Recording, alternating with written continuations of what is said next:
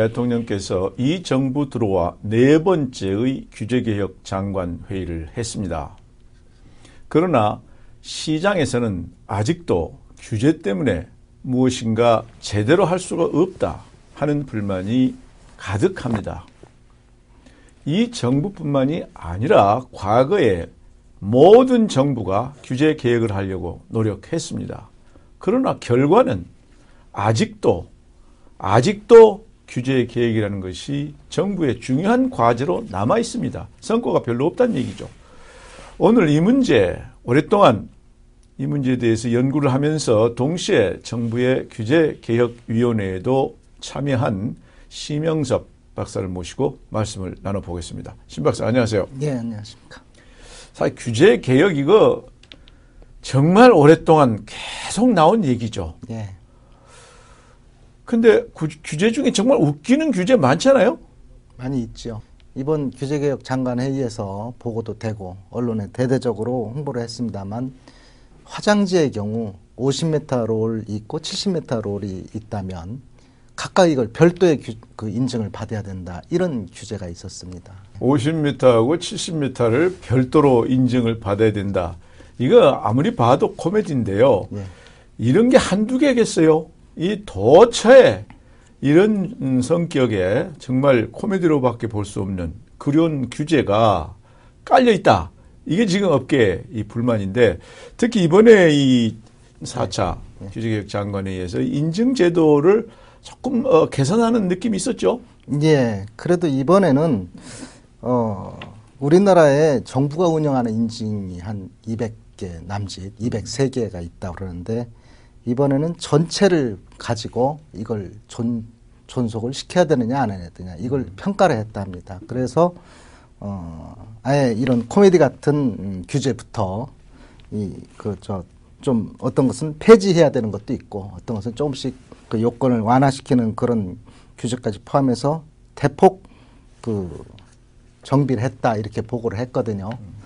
저는 뭐 그 그래서 이렇게 통계를 보면은 어 203개 가운데 203개 가운데 149개, 150개 가까이를 이렇게 이제 규제 개혁 대상으로 해서 그 중에 한 절반 정도는 이제 폐지하고 절반 정도는 이제 그 규제의 요건을 개선했다는 건데 이렇게 많은 숫자의 인증이 규제 개혁의 대상이 된다는 것 자체가 참 우리나라의 규제의 현실을 보여주고 있는 것입니다. 그러니까 이게 과거에 제가 그 노무현 대통령과 규제 문제에 대해서 그냥 사적으로 대화를 한 적이 있었어요.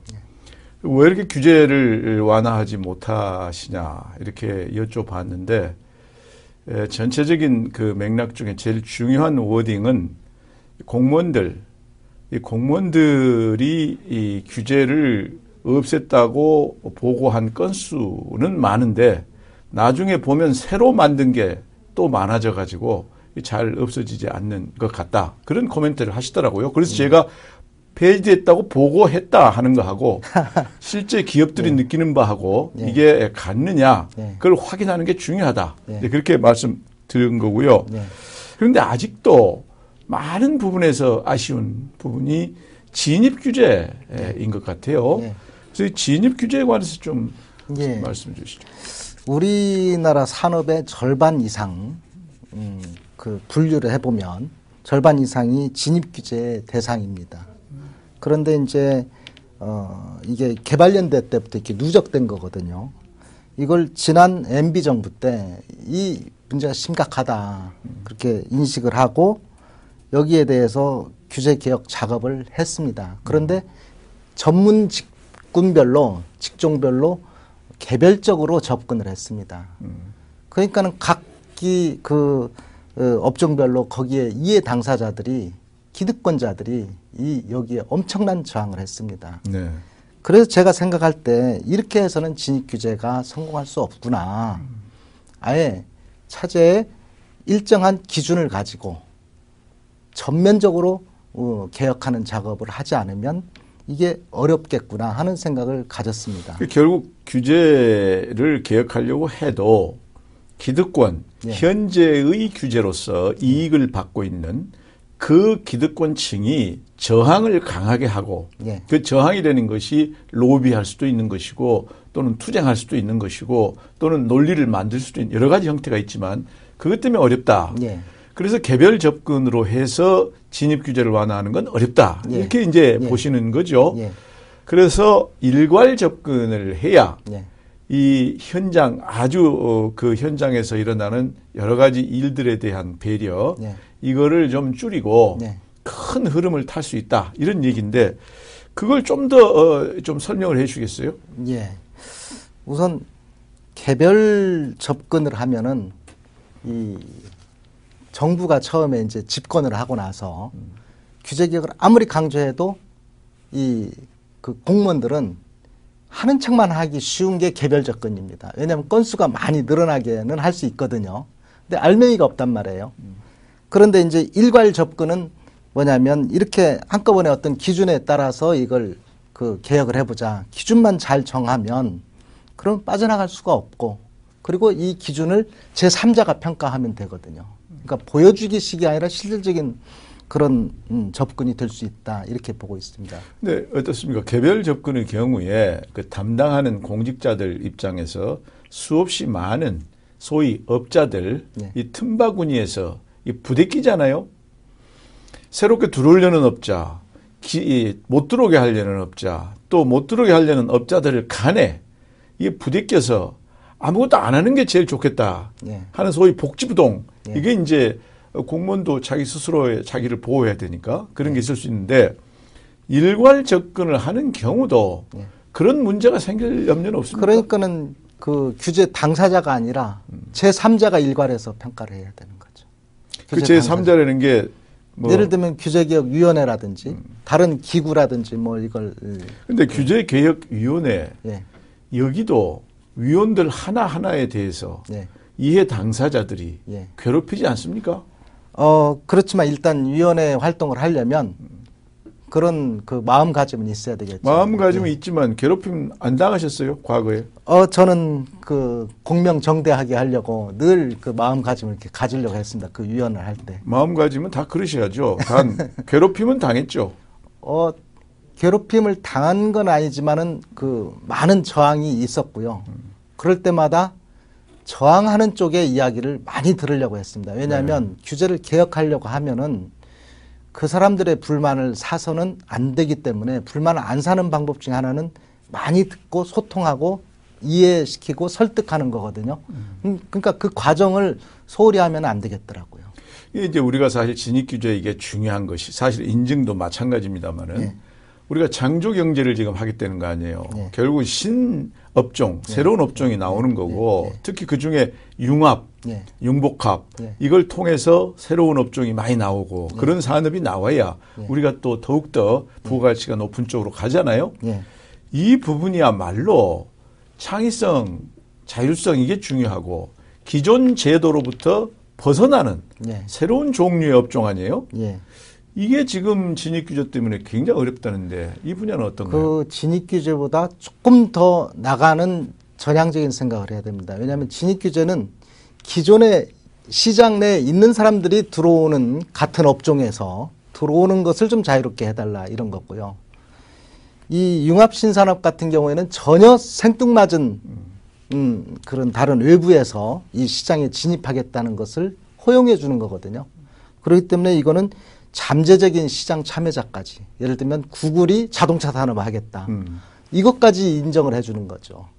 그러니까 구글이 자동차 사업을 하겠다 할 경우에 예. 기존 자동차 사업 법이 예, 조건이 있을 거 아니에요. 예, 구글은 유인, 예. 무인 말하자면 운전 아니에요? 예. 근데 가령 예컨대 기존 자동차 사업 법에 예. 자동차는 사람이 운전하는 거다. 예. 이렇게 돼 있으면 예. 무인 자동차는 자동차 사업 못 하는 거 아닙니까? 어, 물론 그렇습니다. 그런데 이제 그 사람이냐 아니냐 이것도 중요하지만 이건 기계공업이다라고 설정을 해놓고 그쪽에 어, 무슨 기술이 있어야 되고 그 허가를 받아야 자동차 산업을 영위한다. 이렇게 하면은 못 구글은. 못 들어오는 겁니다. 그러니까 진입 규제 하고 예. 이 창조 경제의 융복합 예. 새로운 산업 예. 이 간의 관계 예. 이걸 조금 더 어, 넓혀서 생각해 보면 예, 네거티브 시스템으로 하면 예, 들어올 수 있는 게 예. 포지티브 시스템으로 하면 못 들어오는 거 아니에요. 예, 예. 그러니까 결국은 전체적으로 창조 경제의 차원에서도 예. 포지티브 시스템의 규제에서 예. 네가티브 시스템의 규제로 가야 된다. 그렇게 볼 수도 있죠. 그, 그렇게 볼 수도 있는데 그게 간단한 문제가 아닙니다. 이 네거티브 시스템을 하려면 이 시장 진입은 자유롭게 허용해주고 그다음 사후 관리를 철저하게 해야 되는데 그 준비가 돼 있어야 네거티브 시스템이 성공을 하는 거지 시스템만 도입을 한다고 성공을 할 수 있는 건 그렇습니다. 그러니까 우리가 인프라가 제대로 돼 있어야 모든 게 되는데 네. 네. 사후 관리를 제대로 해야 예. 그래야 네가티브 시스템이 작동하는 건데 예, 예. 사후 관리할 인프라가 아직 안 깔려 있다. 이런 지금 어, 그 한계 예. 이게 있는 거죠. 인프라도 안 깔려 있고요. 이 규제자들이 사전 규제하는 거에는 익숙하고요. 사후 규제의 중요성은 별로 그렇게 소홀히 하거든요. 또 현실적으로 예. 사전 규제는 쉽잖아요. 그렇습니다. 사후 규제는 굉장한 전문성을 가져야 되는 거예요. 네. 전문성이 다 귀찮은 일이 많거든요. 예. 그러니까 어렵죠. 그 최근에 이 우리 박근혜 대통령께서 어, 몇 년 지난해 했던가요? 오랫동안 토론을 해가지고 푸드 트럭 예. 이게 좀 더 많은 사람들이 쉽게 사업할 수 있도록 예. 그렇게 해서 푸드 트럭이 한때 좀 여기저기 생겼었죠. 예. 그게 지금 어떻게 되고 있습니까? 그게 이제 허가를 많이 내주지 내줄 형편이 안 되니까 그게 확산이 많이 안 됐거든요. 그래서 이번에 이제 회의 때 이게 좀 이왕 규제를 완화했으면 확산되도록 좀 노력을 해보자 하는 그런 논의가 있었는데 그보다 저는 더 중요한 건 뭐냐면 이 미국의 경우도 푸드 트럭을 허가를 해준다 일정한 요건 하에서 그런데 이제 그렇게 허가해주고 나서 사후적인 규제 예를 들면 환경이라든지 위생이라든지 이런 면은 굉장히 엄, 엄격합니다. 그래서 심지어는 이 푸드트럭의 식당의 청결이나 위생 조건이 일반 식당보다 레스토랑보다 좋거나 저 같다는 그런 통계가 있을 정도로 그렇게 엄격하거든요. 근데 우리는 지금 논의의 초점이 해주느냐 마느냐 여기에만 집중돼 있고 했는데 왜 없느냐 왜 이렇게 확산되지 않느냐 여기까지만 논의가 진행되고 그렇죠. 있습니다. 우리가 했는데 확산 안 되는 이유는 소비자 입장에서 예. 위생 관리 예. 이거를 믿기가 어려운 그런 측면이 아직 남아 있기 때문에 예.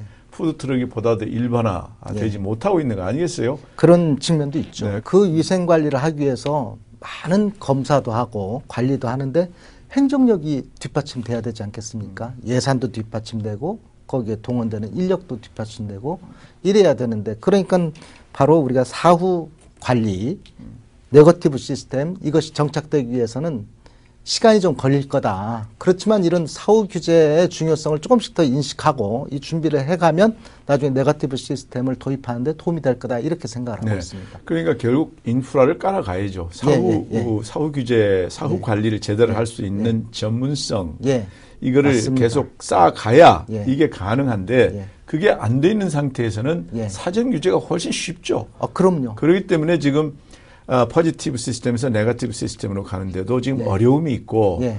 참 이 인프라를 어떻게 쌓느냐 하는 게 중요한 것 같습니다. 예, 그리고 규제자 입장에서는요, 사전 규제- 규제는 빛나고 힘을, 파워를, 네. 권한을 행사할 수 있는 건데, 음. 사후 규제는 그냥 뒤치다거리 해야 되고, 좀 이렇게 별 그렇거든요. 재미가. 음. 예, 별 재미가 없고, 빛도 안 나고. 폼을 좀 못 예, 잡고 예, 예. 도장 찍을 때 뭐 폼 잡을 게 별로 없고 예, 그래서 별로 이렇게 그 중요성에 대한 인식, 네. 이런 게 좀 떨어지는 것 같습니다. 예, 우리 이제 경제 흐름으로 봐서 이 규제가 바람직하지 못하기 때문에 우리 대통령께서도 뭐 암덩어리라는 표현도 쓰시고 또 규제를 없애자 그래서 규제 단두대라는 뭐 표현도 쓰시고 뭐 다섯 시간 넘는 생방송 토론도 이렇게 하는데 과거에도 보면은 이런 이벤트를 많이 하잖아요.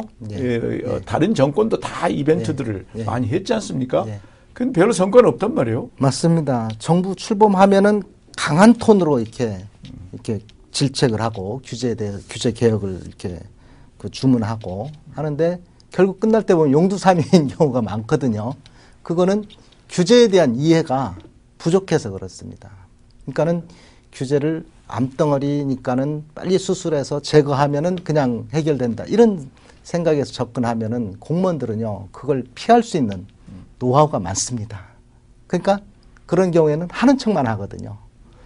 그런데 이제 어, 규제 계획이라는 게 굉장히 어려운 거다. 이게 그 다음에 그 규제는 이렇게 공무원들이 갖고 있는 신념이고 확신이고 또 정책을 구현하는 수단 중의 하나구나 이런 인식하에서 그런데 그 시대에는 맞는 규제지만 지금은 시대도 바뀌고 상황이 바뀌었으니까는 그런 규제는 이렇게 바뀌어야 된다 하고 꾸준히 설득을 해 나가야 되는 겁니다. 그러니까는 이벤트성보다는 지속성이 중요한 겁니다. 시스템으로 규제 개혁을 이, 어, 진행한다고 하면은 꼼짝 규제라는 게 결국 뭐 10년 전의 상황에서는 필요했을 수도 있지만 예, 예. 오늘 상황에서 필요 없는 예. 그런 게 많은데 규제 일몰제라는 거 있잖아요. 규제 일몰제요. 예. 저도 규제개혁위원회 때 그걸 해봤는데요. 음. 일몰제가 그렇게 쉽지가 않더라고요. 예. 왜안 쉽습니까? 왜냐면은 일몰제 3년 또는 5년 뭐 이렇게 해서 그때 무조건 없앤다. 음. 그런데 3년, 5년 뒤에 그 규제를 평가하는 사람들이요. 또는 그 다루는 사람들이 또 다시 하소연도 할 수 있고 규제자가 달라집니다. 담당자가. 그리고 새로운 그런 그 규제의 필요성을 제기를 하면은 다시 살아나고 살아나고 그래서 규제 일몰제로 거의 규제가 일몰되는 경우는 그렇게 많지 않습니다. 그 결국 이 창의성 예. 이거는 무언가 속박된 걸로부터 벗어날 때 예. 이게 발휘가 되는 건데 예. 현재 창의성에 의해서 나온 새로운 경제 활동이 예. 5년 전, 10년 전에 정해놓은 규제에 의해서 구속을 받게 되면은 예. 이게 실력 발휘를 못 하잖아요. 예. 그렇기 때문에 이 규제 계획이라는 것이 아주 중요한 건데 예. 지금 말씀하셨듯이 일몰제로 이거 수명이 몇 년이다 이렇게 해 놨어도 예. 그 시한이 지나면 또 다른 규제가 새롭게 생겨가지고 예, 예. 일몰제 의미가 없어지고 이 참 이거 어떻게 해야 되는지 아까 여러 가지 얘기가 다 나왔습니다만 결국 뭐 가장 근본적인 포인트 어떤 것부터 어떻게 해야 이게 좋아집니까? 규제는 정부가 있는 한 계속 규제는 있을 거고요. 그러면 규제 개혁 수요도 계속 있다는 겁니다. 왜냐하면 규제는 정책을 구현하는 수단이기 때문에 규제는 그냥 암덩어리가 아니라 우리가 같이 살아가야 되는 그런 그런 겁니다. 그러니까는 규제에 대한 인식을 좀 잘 하고요. 그지만 규제는 상황에 따라서 바뀌어야 되거든요. 지금 보면은 과거에 개발연대 시대 단일 기술, 단일 산업을 전제로 해놓은 많은 진입 규제들이 지금 융합시대 오니까는 그게 이 장애가 되지 않습니까? 그래도 여전히 규제자들은 그걸 갖고 있습니다. 그러니까는 그런 거에 대해서 지속적으로 설득하고 이게 그, 그 논리를 개발해서 대안을 제시해주고 하는 노력들이 필요하다고 봅니다. 지금 이제 주로 제조업 뭐 이런 것을 많이 얘기하지만 금융이나 서비스 쪽도 이 규제가 대단한 거거든요. 그럼 그렇기 때문에 우리 금융 산업이 발전 못하고 있고 서비스 산업 발전 못한다 이런 얘기도 있거든요. 예. 이 규제 이거 개혁하는 거 예. 우리 신박사께서 조금 이 프로그램을 한번 잘 만들어서 다음에 좀 내놔 주시죠. 예 그렇게 하겠습니다. 우리의 영화 산업 세계적 경쟁력을 가지고 있습니다. 어떠한 수입 영화가 들어와도 우리의 영화가 그 수입 영화에 대비해서 이기는 경우가 많이 있습니다. 그 뿌리에는 영화 산업에 대한 규제 대폭 완화되기 때문에 그렇습니다. 우리가 창조 경제를 통해서만이 우리 경제의 지속 성장이 가능한 이상 이 규제는 이제 사전적 규제보다는 사후적 규제로 바꾸어 가는 방향으로 정리되는 것이 바람직하다고 생각합니다. 오늘 고맙습니다. 감사합니다.